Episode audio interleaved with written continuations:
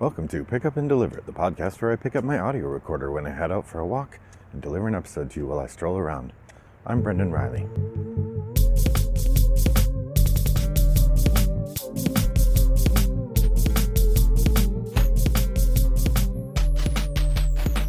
Well, good morning, listeners. It is a lovely August day here in suburban Chicago. I can't believe it's August already. Wowza.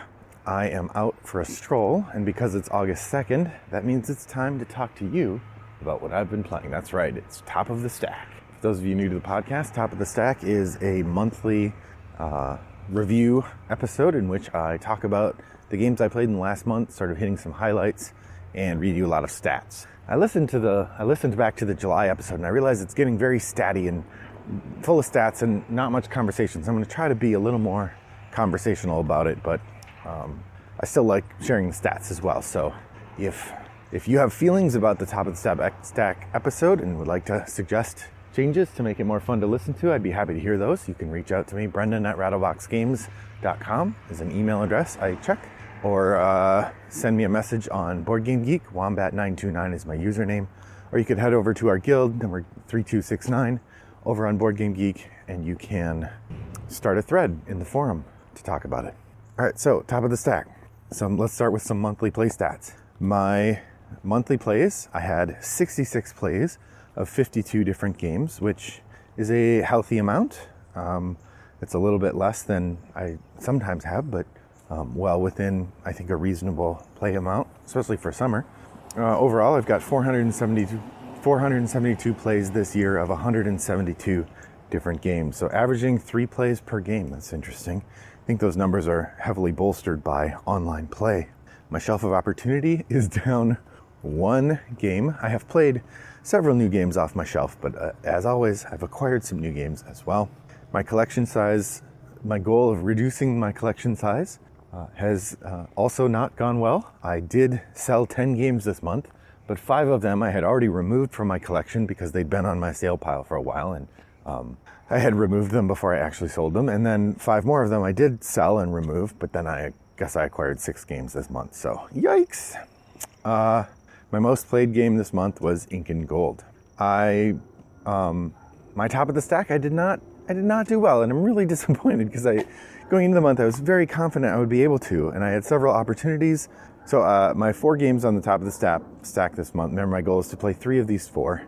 Whatever I put on the Top of the Stack. I had Twilight Imperium, Whistle Stop, Nanga Parbat, and Sidereal Confluence. Now, Nanga Parbat, I was able to get played. In fact, I played it a couple times. It's great. I'm glad to have it in my collection. I talked about it already on a Shooting from the Hip episode. Whistle Stop, I tried several times to get this played. Nobody wants to play it. It's very annoying. It may end up going on the sale pile just for the fact that even when I'm actively trying to get it played, I can't get anyone to try it with me. Sidereal Confluence, I don't know why I left this on there. I don't know how I thought I would have time to play it, but I did leave it on there, and that's gonna haunt me because I did not get time to play it. And then finally, Twilight Imperium 4th Edition. I did have a day set up. I was going to play, but then I only had, of the people I invited, only 2 people were able to attend, and with that small a number, I didn't want my first play of Twilight Imperium 4th Edition to be such a small group, because I've heard, it's supposed to be really great at larger player numbers. So we did not end up playing that. So only 1 out of 4, which is kind of the running total this month. Maybe I should just assume that I'm always just going to get 1 out of 4 and work from there. But so far I've done 8 of my 24, or 8 of my 21 possible, or 7 of my, I don't know, I did not do great this month. We'll talk at the end of the episode about what next month will hold. But this month, it's August. In terms of new plays, though, I certainly made progress and did great. There were, I had tried 51 new games this year at the beginning of the month. And by the end of the month, I tried 61 new games. 10 new games in a month is an excellent amount, and I'm always happy to have that number. Here are the new games I tried. Tiny Epic Galaxies, which I have talked about. Silver and Gold. Fantastic Factories. Nanga Parbat. Snow Tails, Rivet Heads, Village Green, Vampire the Masquerade Vendetta, Mr. Cabbagehead's Garden, Godzilla Tokyo Clash, and Vindication. Those last 3 will be in a Shooting from the Hip episode that I will release on Wednesday. So all the other ones I talked about already in previous episodes. Let's see, just looking over at those games. Favorite game of the month? Vampire the Masquerade Vendetta, I think, was my favorite gameplay. Vindication and Fantastic Factories are both very good. Silver and Gold and Nanga Parbat are great too. I liked Tiny Epic Galaxies. There weren't any in here that were real stinkers. They're all good. Looking forward to the next month. So I did dust off two games. Out of the Dust is a feature in the podcast where I talk about games that I haven't played for a year or more. So if I try a game, or if I play a game and I haven't played it for a long time, then I will, it's called, I've taken it out of the dust. And the two games that I played, both on the same night, the Guillotine and the Resistance. Guillotine continues to be a really fun game.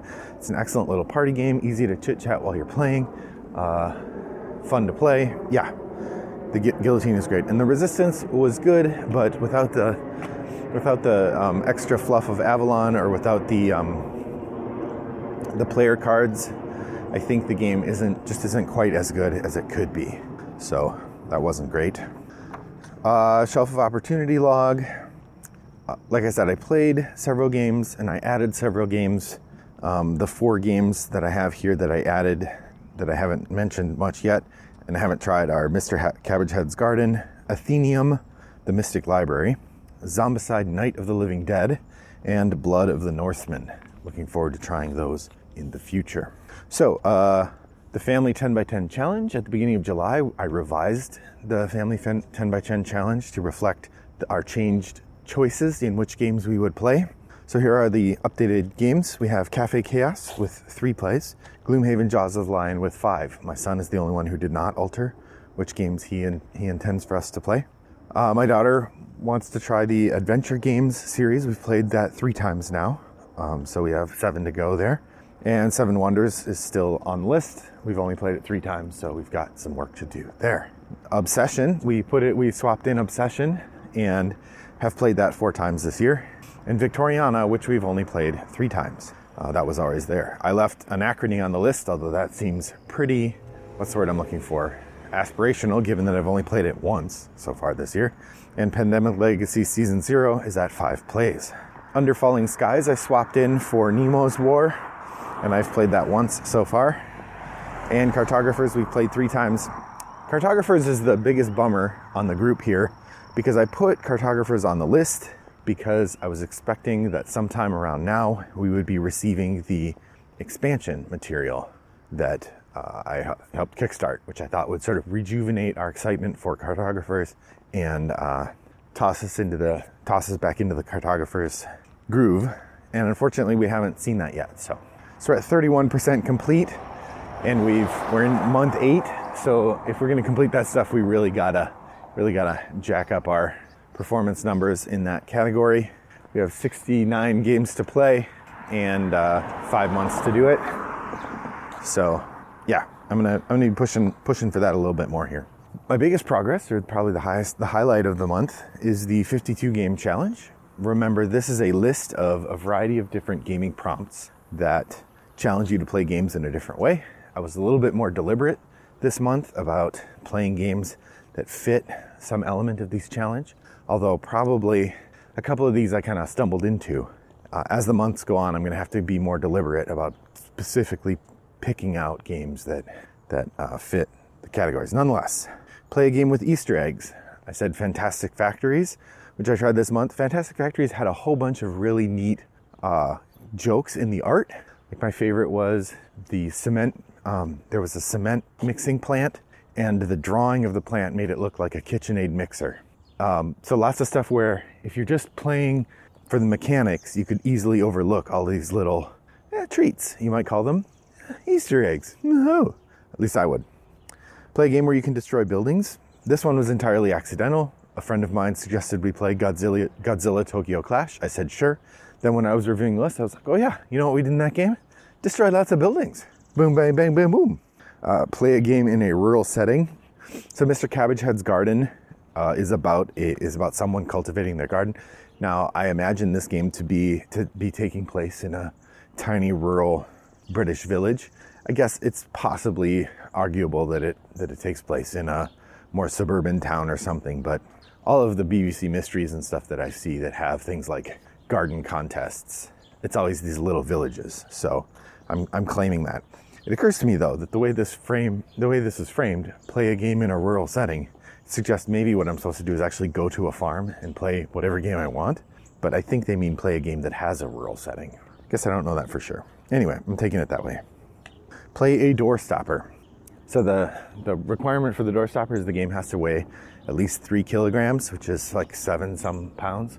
And I've been thinking about this for a while, how to quantify that, like which game are we talking about? And ultimately I just decided, like, you know, next time I have to play I have a game that's really heavy. That's the one I'm gonna count.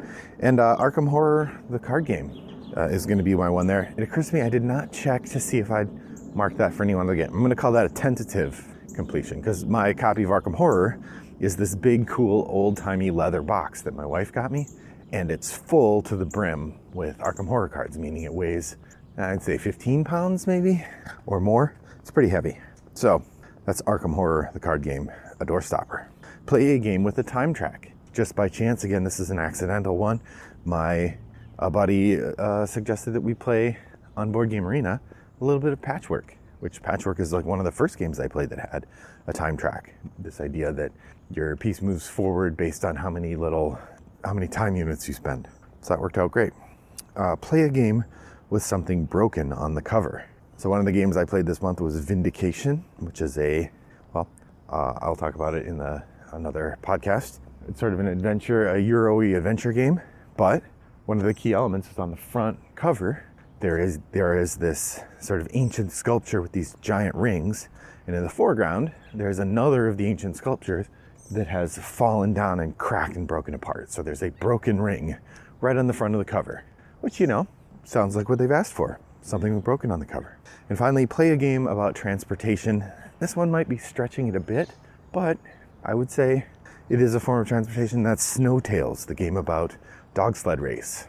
Dog sleds are a form of transportation. So there you go. A game about transportation. That's Snow Tails. So I'm up to 32 or 35 of the 52 games needed to complete this challenge, which means that I have 17 more to go. That feels pretty good. Means I can do 3 or 4 a month, and that will be plenty. So I'm glad to see that. By contrast, I did not make any progress on my Expand Your Shelf log. The Expand Your Shelf log is about keeping track of the expansions that I own and figuring out when I get to play them. It's sort of like my Shelf of Opportunity log, but for expansions. I did acquire 2 expansions this month.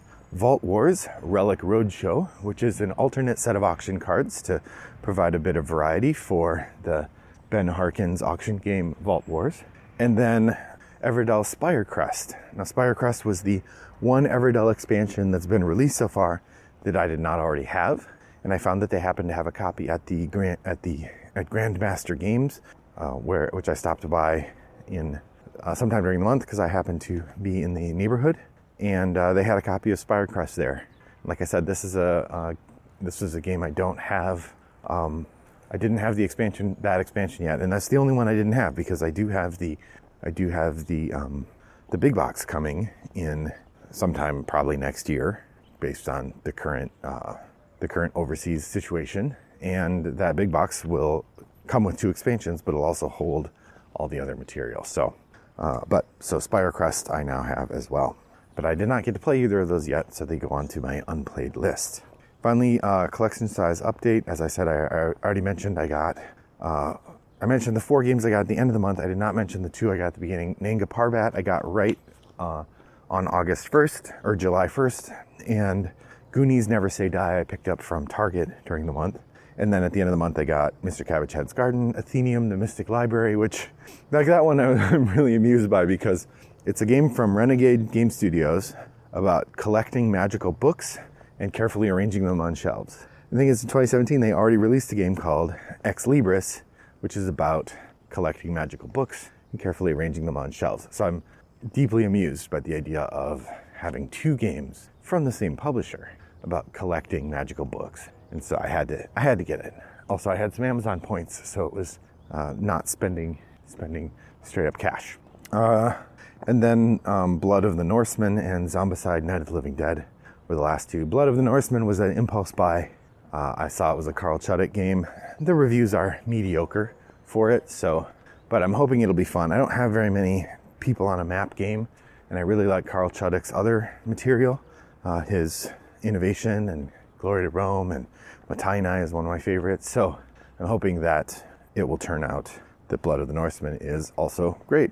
And then Zombicide Night of the Living Dead is a game I've been eyeing for a while. They had a copy there, or had or have a copy at my local friendly game store, and it's $140. And I'm like, I can't bear to spend that much money on the game, even though it looks really fun, and it would suit my academic work because I teach a class about zombies and I actually do use zombie board games in my class. So, you know, it would fit everything I like to do, but I didn't want to pay $140 for it. And then I stopped by another local game store where they tend to have good discounts on games, and they had it for $71. So, yeah, bought it. So that's Zombicide Night of the Living Dead. Well, that brings me to the end of my Top of the Stack episode. The only thing I have left to do is talk about what games I'm playing next month. I haven't thought this through very carefully, so I might be silly here, but I definitely want to play Athenium, the Mystic Library, so that one's going on the list for sure. I usually have one retry. You know, I still want to try it. I'm going to put it on there again. I'm Sisyphus pushing this boulder up a hill, but Whistle Stop is going on my list for the revisit. I do have a category for audience choice, but I haven't asked people to do that. Maybe I'll return the audience choice category next month. So if you have a game you'd like me to play, head over to my profile on BoardGameGeek. You can look up user Wombat929, and I have a geek list called My Shelf of Opportunity. Each game has a certain number of thumbs, and from there you can vote by adding thumbs to the games you think I should try, and I'll try one of them. But for this month, I think I'm going to put the Goonies game on here. It's the end of the summer. I think it would be a fun one to play with my family, so I'm going to put Goonies Never Say Die on there as my audience choice. For the reattempt, a game that I have tried to get played off my shelf and have failed to do, and so I'm trying again. So for my revisit, I'm going to take a stab at Argent the Consortium, which is a game about working at a magical wizard school and trying to become the new regent for the school. It's a game I've wanted to play for a while, but just takes a bit of effort to get played, so I haven't made the effort. But this month, I will. Thanks for joining me in my walk today. I'd hope to hear from what games you've been playing. You can head over to BoardGameGeek Guild 3269 and share your experiences there. Let me know what you've been playing. Let me know what you're planning to play next month. How are you doing on your monthly goal? Thanks for joining me today. I hope that your next walk is as pleasant as mine was. Bye-bye.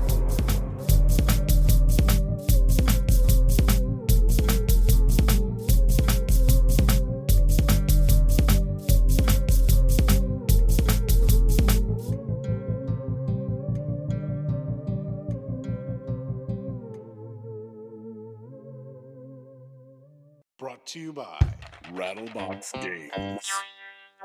Games.